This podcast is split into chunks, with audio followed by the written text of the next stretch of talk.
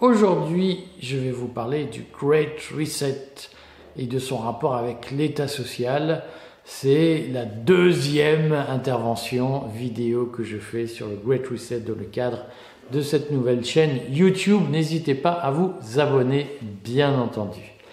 Je vais vous parler des relations un peu mystérieuses entre le Great Reset et l'état social État social, c'est une expression générique que je n'aime pas particulièrement, mais je la reprends au jésuite économiste très mainstream Gaël Giraud, qui a commis dans une interview une remarque sur le plan euh, téléologique, je crois, eschatologique hein, de Rothschild que Macron mettrait en œuvre pour démembrer l'État social pour euh, assurer le règne du néolibéralisme et toutes choses de ce genre. J'ai déjà écrit un article sur le courrier des stratèges pour dire que je pensais que c'était tout cela, ces propos relevaient d'une vraie approximation euh, sur la réalité, même d'un complet contresens sur ce qui se passe. Et je voulais aujourd'hui prendre le temps d'expliquer pourquoi, contrairement à beaucoup d'idées reçues, donc je vais dire très peu de mots. Contrairement à beaucoup d'idées reçues, je suis absolument convaincu que le Great Reset n'est pas contre l'État social, mais est au contraire le meilleur ami, le meilleur défenseur et le meilleur propagateur de l'État social, et je vais essayer de vous expliquer pourquoi. Euh, mais peut-être quelques mots sur euh, le fait que cette intervention que je fais aujourd'hui, mais qui est sourcée, euh, se fait un peu à contresens des idées reçues, c'est que pour beaucoup, notamment à gauche, il y a d'un côté euh, le bien, la gentillesse, la solidarité, on se redistribue les richesses et on est tous heureux et on se fait des bisous. Euh, parce que l'humanité est naturellement bonne, etc. Et puis de l'autre côté, il y a les méchants capitalistes qui veulent le profit, qui veulent écraser les autres, qui veulent privatiser la planète, etc.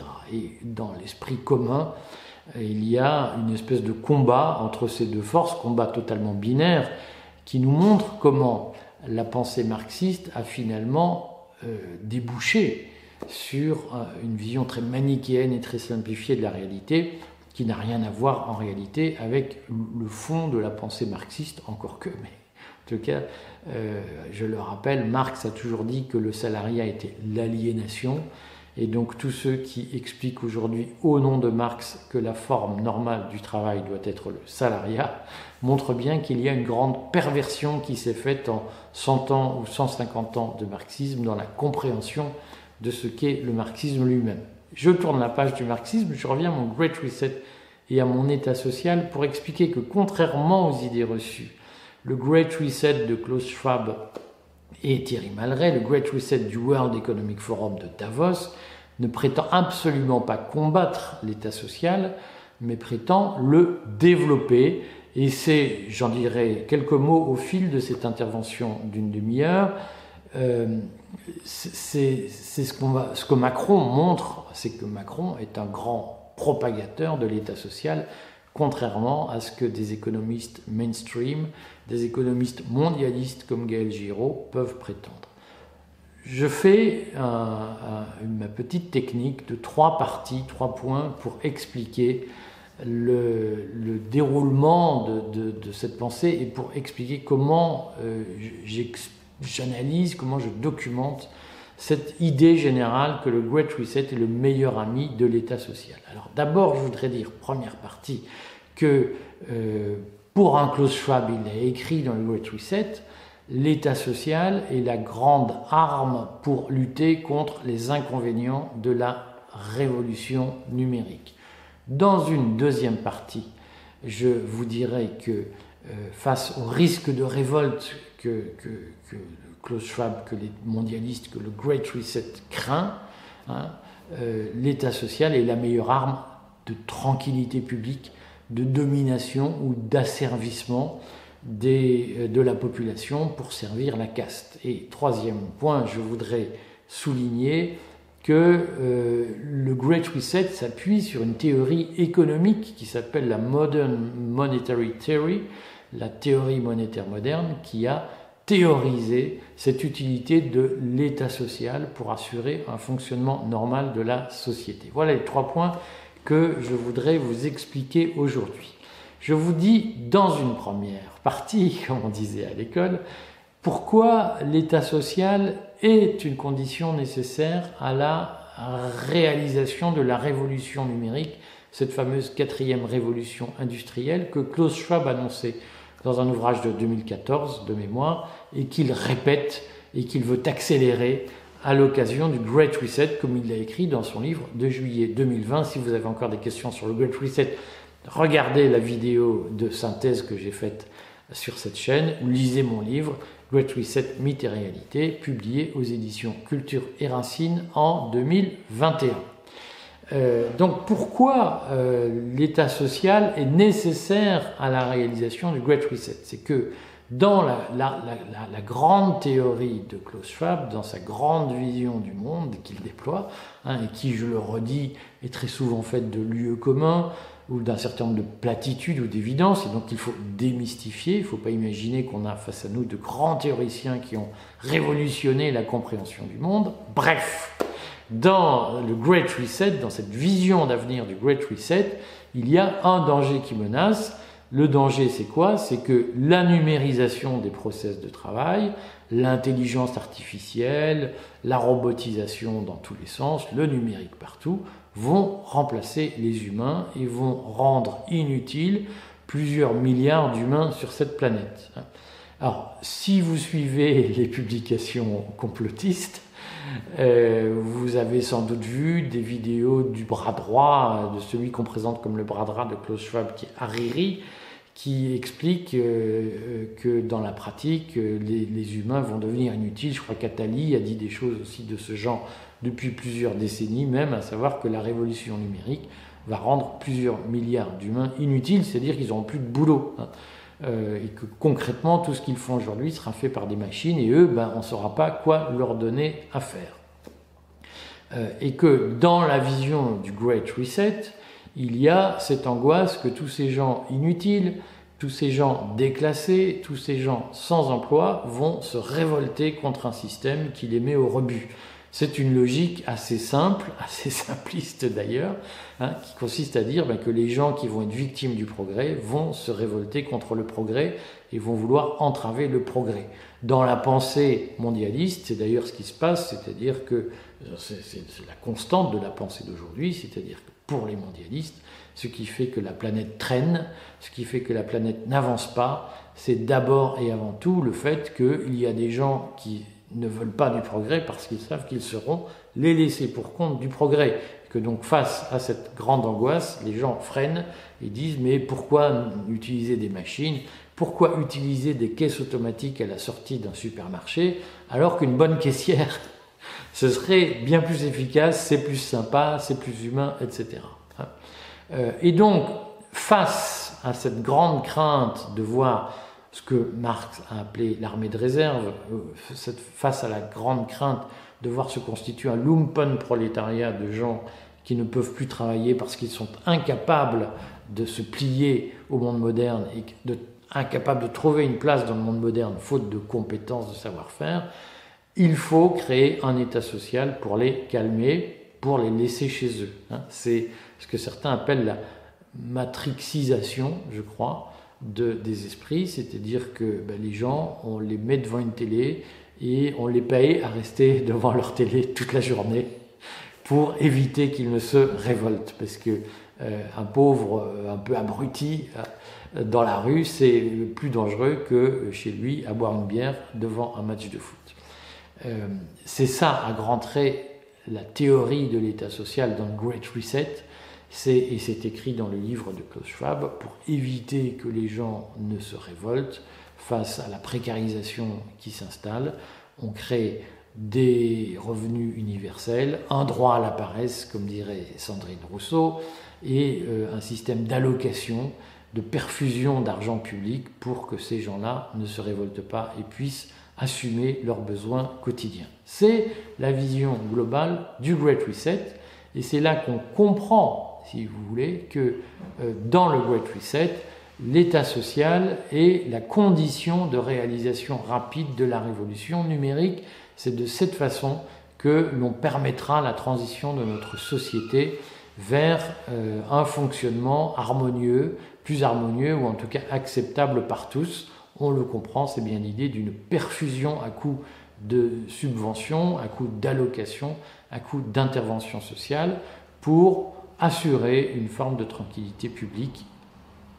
Les vaches seront bien gardées, les riches s'enrichiront en vendant leurs produits et les pauvres se calmeront en regardant la télé avec des chèques euh, versés par l'État qui leur permettront de s'acheter la télé et de s'acheter les abonnements qui iront avec. Et au besoin, on ne vendra plus de télé, puisque je sais que ça fait partie des grandes angoisses de notre temps. On ne vendra plus de télé, on les louera, on aura un système de récupération permanente, c'est ce qu'on appelle l'économie circulaire, hein. c'est-à-dire que tout ce qui est bon à jeter est réparé et remis sur le marché. C'est ce grand système de location qui fait que finalement on n'aura plus besoin d'acheter quoi que ce soit. Nous louerons les outils nécessaires à rendre notre asservissement supportable. Ça, c'est le grand système qui est proposé par le Great Reset, qui est écrit dans le Great Reset, hein, l'hélicoptère money, le, le, revenu universel, conçu comme un revenu de tranquillité publique. Et donc, on voit bien que l'État social, c'est la condition que le Great Reset met, imagine, invente pour euh, assurer la tranquillité publique lorsque la révolution numérique se sera réalisée dans tous les pans de notre économie.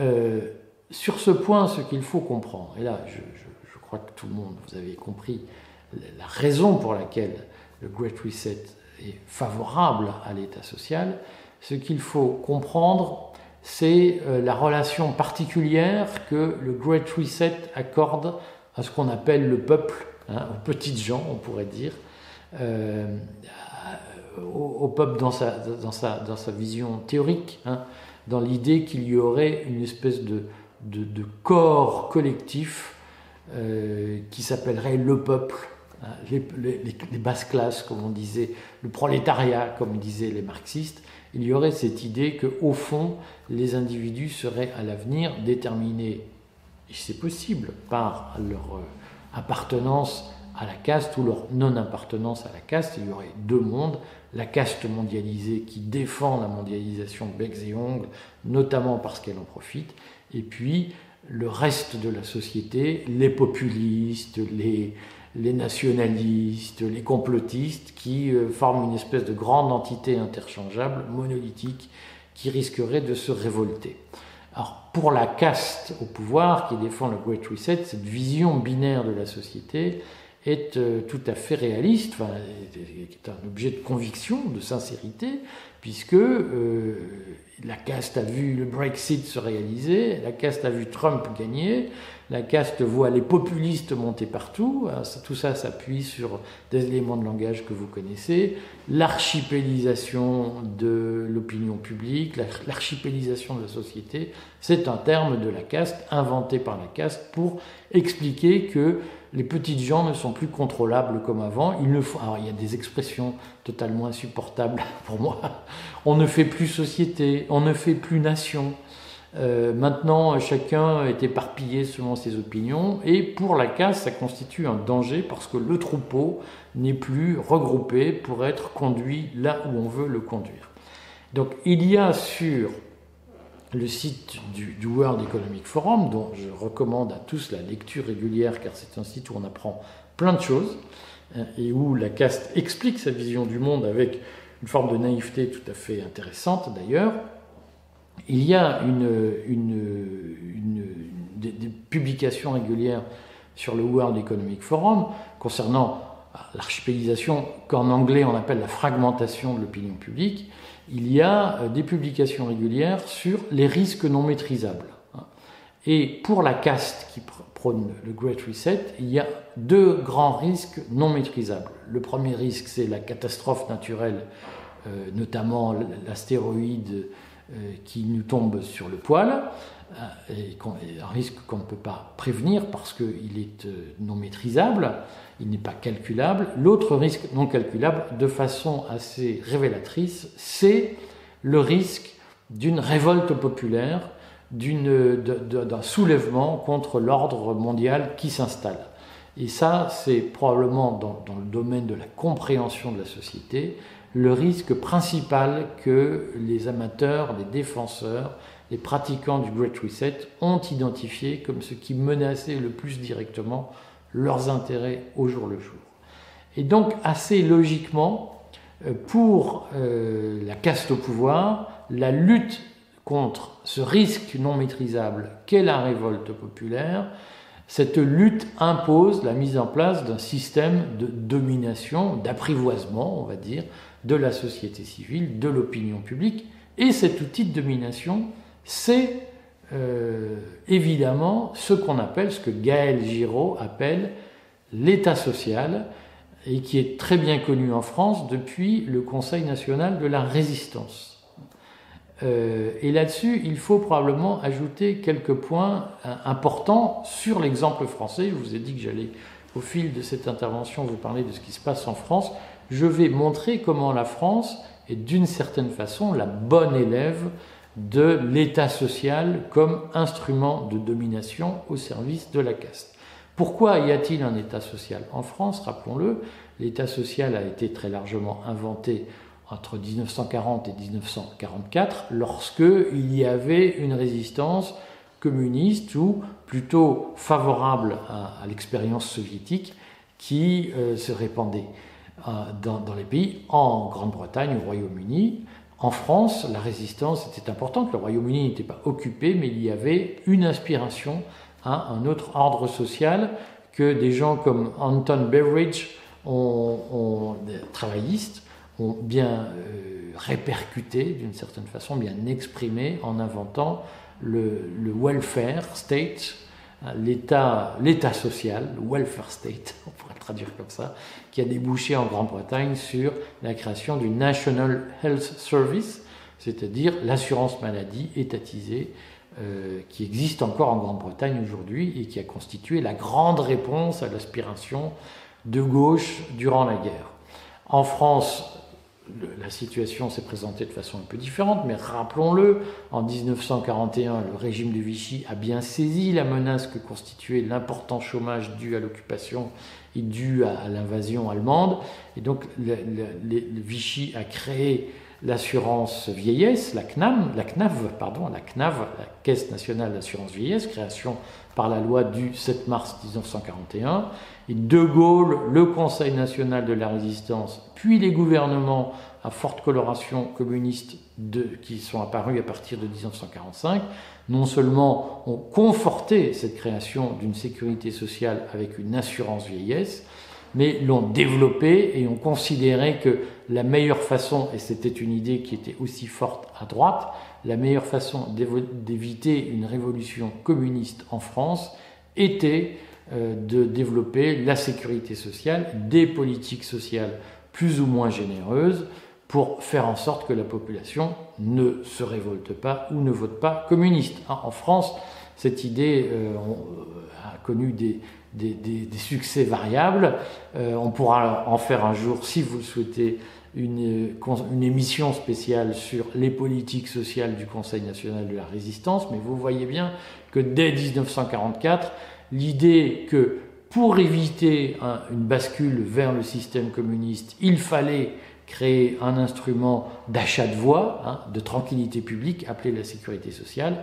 Cette idée, elle est ancienne en France et il est tout à fait significatif que Macron l'ait défendue. Alors j'ai consacré un article tout à fait particulier euh, aux, dépenses publiques ordonnées sous Macron, y compris aux dépenses sociales, et contrairement à ce qu'on prétend, à ce que prétendent un certain nombre de gens, notamment à gauche, Macron a fortement augmenté les dépenses sociales en France, notamment à l'occasion du Covid. À l'occasion du Covid, les dépenses de sécurité sociale ont atteint 32% du PIB, ce qui est un chiffre totalement historique Hein, et, je mets à part ici les dépenses sociales d'autres ordres, d'autres natures que celles proprement de sécurité sociale, car la sécurité sociale n'est qu'une partie de la dépense sociale. Ça veut dire quoi? Ça veut dire que en France, euh, le, Covid et la mise en place du Great Reset s'est directement accompagné d'un développement des politiques sociales dont vous voyez aujourd'hui les différentes formes. C'est ce qu'on appelle les politiques d'intervention. Au moment où le prix de l'essence a commencé à s'envoler du fait de la crise énergétique organisée dans la logique du Great Reset, notamment en renonçant aux, aux fournitures de gaz russes, qui est une décision politique totalement artificielle, qui est une façon d'organiser la crise énergétique, pour compenser la dégradation du niveau de vie imposée par cette politique, Emmanuel Macron a décidé de mettre en place une politique de bouclier tarifaire, c'est-à-dire d'argent de l'État, de vos impôts bien entendu, injecté dans la société auprès des plus pauvres pour euh, éviter une dégradation trop forte du niveau de vie. Ça, c'est une logique de Great Reset et c'est une logique d'État social. Et ce qu'il faut comprendre, c'est que le Great Reset s'appuie sur l'État social pour pouvoir instaurer sa logique de domination, c'est-à-dire que jamais vous n'accepteriez d'accélérer la transition énergétique sans recevoir un chèque ou sans avoir une intervention de l'État de X centimes par litre d'essence. En tout cas, ça facilite les choses et ça évite les révoltes de type gilet jaune. Donc on voit bien qu'il y a là une unité logique. Ce qu'il faut comprendre, et c'est le troisième point que je voulais vous dire aujourd'hui, ce qu'il faut comprendre, c'est que ce n'est pas euh, par hasard que cette idée que pour garantir la domination de la caste en phase de révolution numérique, en phase de transition énergétique accélérée, il faut plus d'intervention publique, plus d'État social. Ce n'est pas une idée qui est venue sur un coin de table, et ce n'est pas une idée qui est née comme ça, on dit ah bah tiens, on va, on va faire Panem et Kirkenses, puisque rappelons-le, cette logique d'intervention sociale, elle existe depuis l'Empire romain. Euh, donc tout ça n'est pas né de rien, et tout ça n'est pas né du jour au lendemain. Euh, ça s'appuie en réalité sur une théorie que Klaus Schwab cite assez longuement dans son livre The Great Reset, qui est la Modern Monetary Theory. Cette Modern Monetary Theory, de quoi s'agit-il? C'est une théorie euh, qui est apparue dans les années 80, en 1986 très exactement. Je vous mettrai en référence en dessous de cette vidéo sur YouTube les liens que vous pouvez consulter sur la Modern Monetary Theory. Euh, mais cette, théorie est évidemment euh, une théorie qui s'est développée petit à petit et qui repose sur quelques principes fondamentaux. C'est une théorie, je le souligne, qui est très largement relayée par Klaus Schwab dans le Great Reset et dont Klaus Schwab se sert pour notamment développer la théorie des monnaies numériques ou annoncer la survenue de monnaies numériques. Je ferai une intervention de 30 minutes spéciale sur ce sujet, sur la monnaie et sur la modern monetary theory. Je vous en dis juste quelques mots aujourd'hui pour vous expliquer comment cette théorie est aussi une théorie de l'état social, c'est une théorie économique de l'état social qui fonde le Great Reset. Cette théorie a été inventée par un professeur, par quelques chercheurs en économie américains dans les années 80, notamment en réaction au Reaganomics, à la politique économique développée par Ronald Reagan. Et cette théorie repose sur l'idée qu'en réalité, la monnaie est une convention entre les humains. Elle n'a pas de valeur intrinsèque. C'est pour ça qu'on appelle ça la théorie monétaire moderne. Alors moderne parce que il y a eu dans l'histoire économique plusieurs théories qui partaient du principe que la monnaie était une convention et n'avait pas de valeur en elle-même. Vous comprenez intuitivement que cette théorie est à l'opposé de ceux qui expliquent que euh, la monnaie, eh bien, c'est une, valeur euh, physique. Hein. Donc très longtemps, quand on a inventé les monnaies, les pièces étaient un démembrement, un morceau d'or ou un morceau d'argent. Hein, et euh, la, la valeur de la pièce était dictée par le poids de l'or ou le poids de l'argent qu'elle contenait. c'est c'est comme ça qu'on a inventé l'inflation. C'est lorsque les rois qui avaient le monopole, le privilège de battre monnaie disait bah, ce qui vaut 1, en fait on va faire un peu, on va diminuer la quantité d'or ou d'argent par pièce de monnaie, on dévaluait la monnaie, c'est comme ça que, se crée l'inflation, c'est que pour retrouver le même poids de monnaie, il fallait remonter les prix. Euh, maintenant, nous sommes tous en monnaie scripturale, c'est-à-dire en, monnaie papier, qui fait référence à une valeur qui n'est pas contenue dans le billet lui-même, et c'est encore plus vrai avec les, monnaies euh, prénumériques, c'est-à-dire la, carte bleue, la carte de crédit, elle vous donne accès à de l'argent qui ne repose pas sur euh, une, valeur refuge, un poids d'or ou un poids d'argent. Hein. C'est pour ça qu'on continue à dire que l'or est une valeur refuge, c'est que quand on veut éviter l'inflation, on achète euh, des métaux dont la valeur est intrinsèque, c'est-à-dire qui valent de, l'argent, d'une certaine façon, pour reprendre ces expressions sur lesquelles, je le dis, on fera une émission spéciale, de l'argent par eux-mêmes.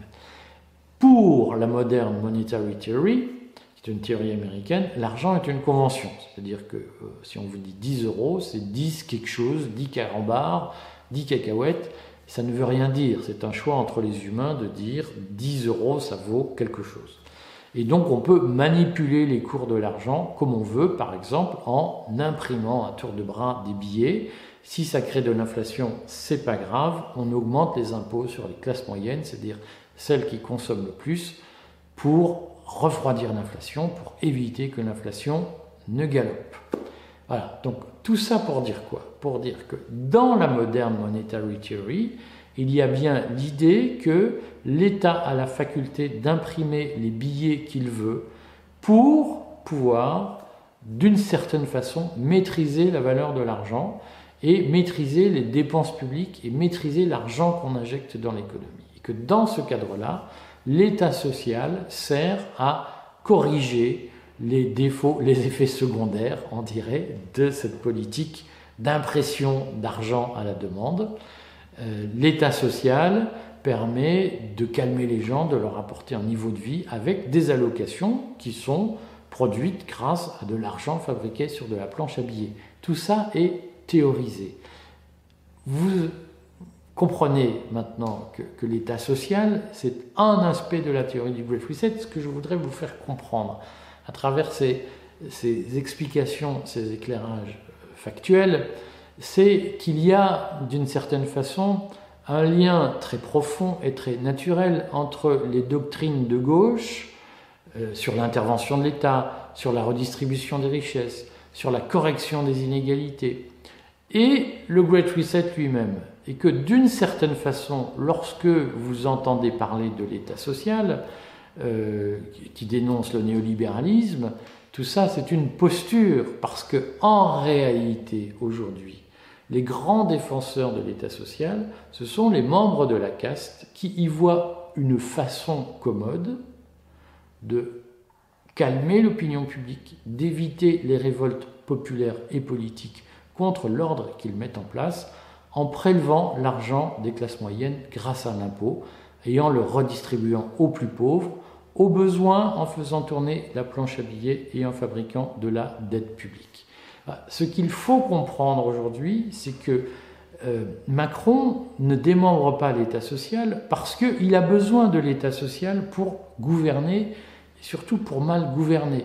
Vous avez vu tous son autoritarisme, son refus de la démocratie, son allergie à l'opposition, aux idées divergentes, sa, sa, volonté de réprimer tout ce qui ressemble à de la résistance pour arriver à calmer les esprits dans cette politique, il a besoin de distribuer de l'argent, d'acheter des voix d'une certaine façon, il a besoin de l'État social.